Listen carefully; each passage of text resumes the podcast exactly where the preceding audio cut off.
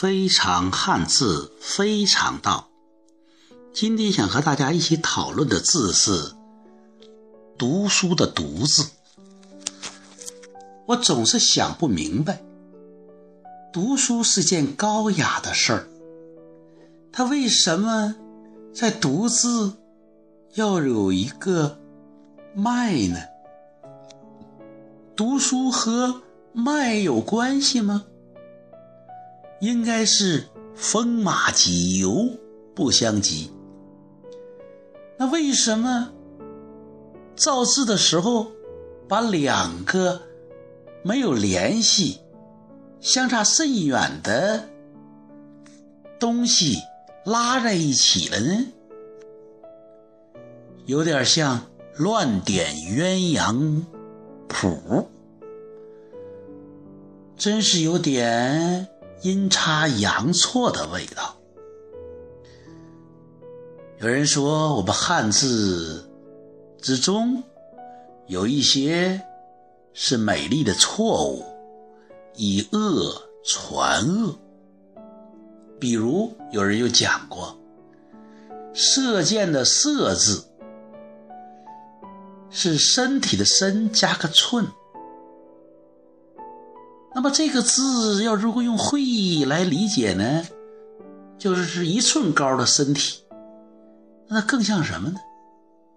不高。同时那个矮字，一个狮啊，有的放矢的矢也是箭头，再有一个尾字，尾身啊就是屈身的意思，屈身把这个箭头怎么样？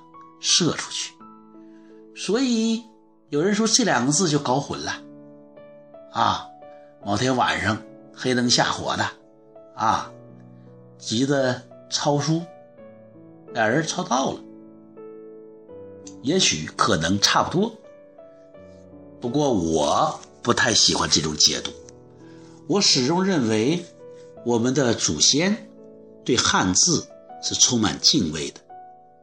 把文化的传承看成是非常崇高严肃的事儿，这种错误应该发生的概率近乎零。那么我们想，那读书怎么和买卖联系起来了呢？读书要如果看的不清楚。或者老外学汉字的时候就会想，读书原来是卖书啊，这也许是一种望文生义的解读。不过你反复品味一下，它确实还有独特的心意，是想。写书的人，他想让人读，书中就必须有卖点，有打动人的地方。他必须要想把这个书中的观点卖出去。卖是什么意思？不是无偿赠送。而是要收回银子的，而这一点恰恰是学习的一个非常微妙的地方。一般而言，得来容易的东西，人们都很难珍惜；只有付出代价的东西，只有交学费的课程。人们往往买出了意愿，往往学的东西更多，所以从作者的角度，在你写书的时候，就要想把书卖出去，不仅要卖出这本书，而且还要卖出这个观点，这是很。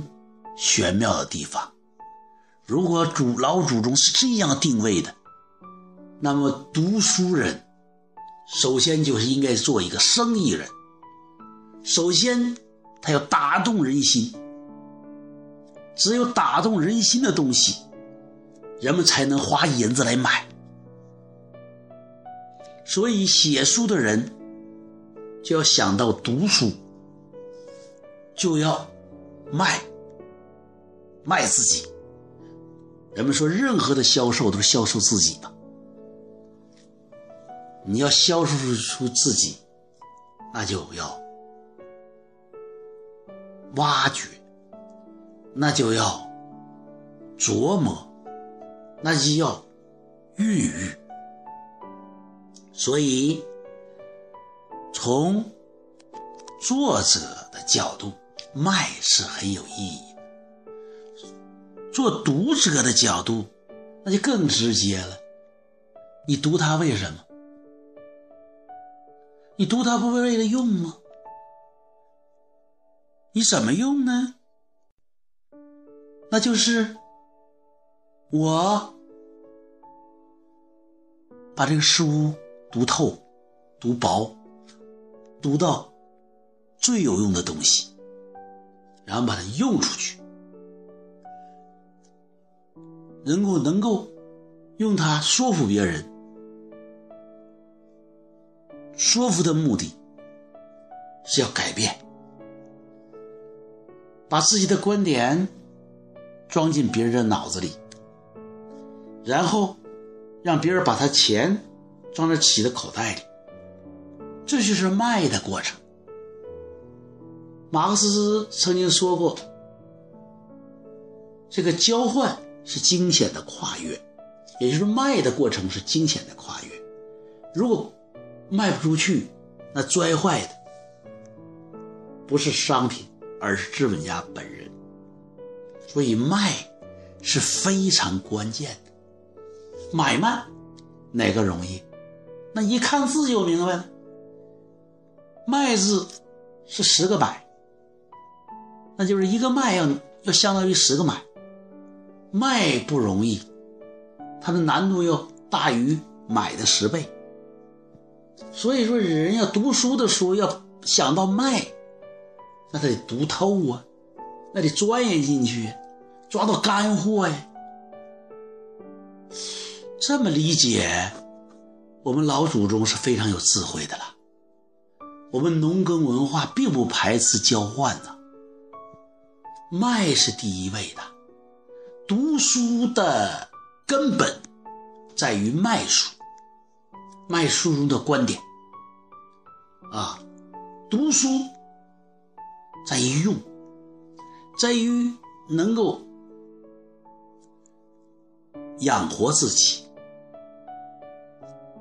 能够把自己的智慧转化成财富，而财富本身是一种读书的价值。所以，这样的理解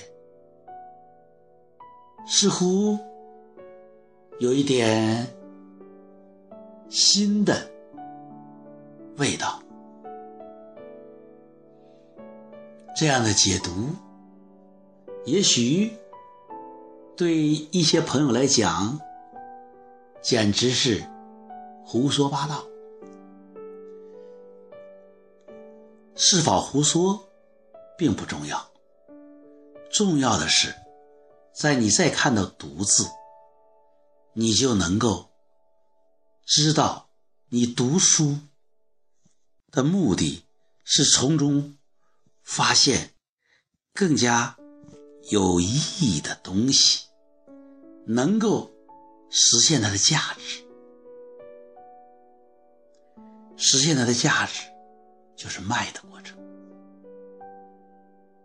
读书很美好，能卖真本事。读书人呐，不能死读书。尽信书不如无书。读什么能够卖什么？这是高人。所以我非常感恩我们祖先的智慧。任何人都要学会交换，都要用自己的努力来收获自己的回报。一般人推崇公益、慈善、免费服务，其实付出回报的对等，应该更是大道。我们的老夫子曾经在两个学生之间做了评判，鲁国当时。有一个奖励政策，如果谁在其他国家把被迫卖身为奴的鲁国人带回鲁国，要奖啊三十两金子啊，假设是三两金子。这样的奖励政策使那些在国外旅行做生意的人非常注意。要寻找哪块有没有鲁国人，是不是被迫卖身为奴的？于是人们纷纷的把这些在外为奴的鲁国人解放出来，带回国家，然后领取奖金。这是个良性循环的过程。有一天被打破了，有个叫子贡的，也叫端木赐。孔子之中，就是孔子弟子中最会做生意的，也最有钱的这个大佬，啊，带回来几个外事为奴的鲁国人。我有钱，我做好事不是为了赚钱，所以我不领奖金。这个事儿让孔子给批了一顿。相反，有个叫子路的。就孔子的大弟子，他一小孩掉河里了，嗯，给捞出来了。那个孩子的父母家里不太富裕，为了答谢他，就把家里唯一的一个耕牛送给了子路。你想，孔子的大弟子得讲仁义吧，帮那么一个忙也举手之劳吧。帮就帮了呗，说声谢谢，谢谢助谢谢就行了呗。那这能要吗？你等于救了人家孩子，你你要了一头牛，你这个有一点太贪财了吧？而这思路收了也罢了，他把牛还宰了，宰就宰了吧，他把牛的肉给吃了，是想。这个，你这不是说不仁不义吗？但是孔子表扬他了，说什么呢？说你做得好，你这样呢，在遇小孩掉井里的时候、掉河里的时候，人们都争先恐后去救。哎，救完什么呢？弄头牛。虽然这出发点动机有点不纯，但是它能推动人们就是救人啊，这种就是。风尚啊，所以这里边就有交换的意味啊，你付出了就有回报，这是大道。所以有读书人后来把书读歪了，清高了，孔乙己偷书不是偷，叫窃书，自欺欺人。一个人读书都读到那样居迷了，养不了自己了。那这书不是读废了？手无搏击之力，哎，不能养活自己了。那书读不读，荒唐了。我们要这样的读书人有什么用？这样的读书人恰恰忘了我们的老祖宗造字的智慧。读书的读是为了卖，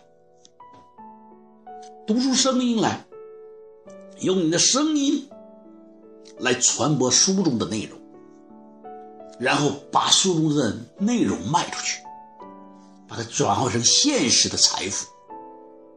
你不仅要做好事而且你也要接受回报。卖是大道，读是赶入大道的途径。怎么样？也许你有一些启发了，也许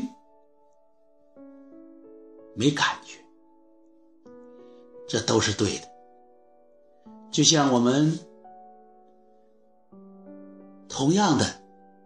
风景会有不同的感受。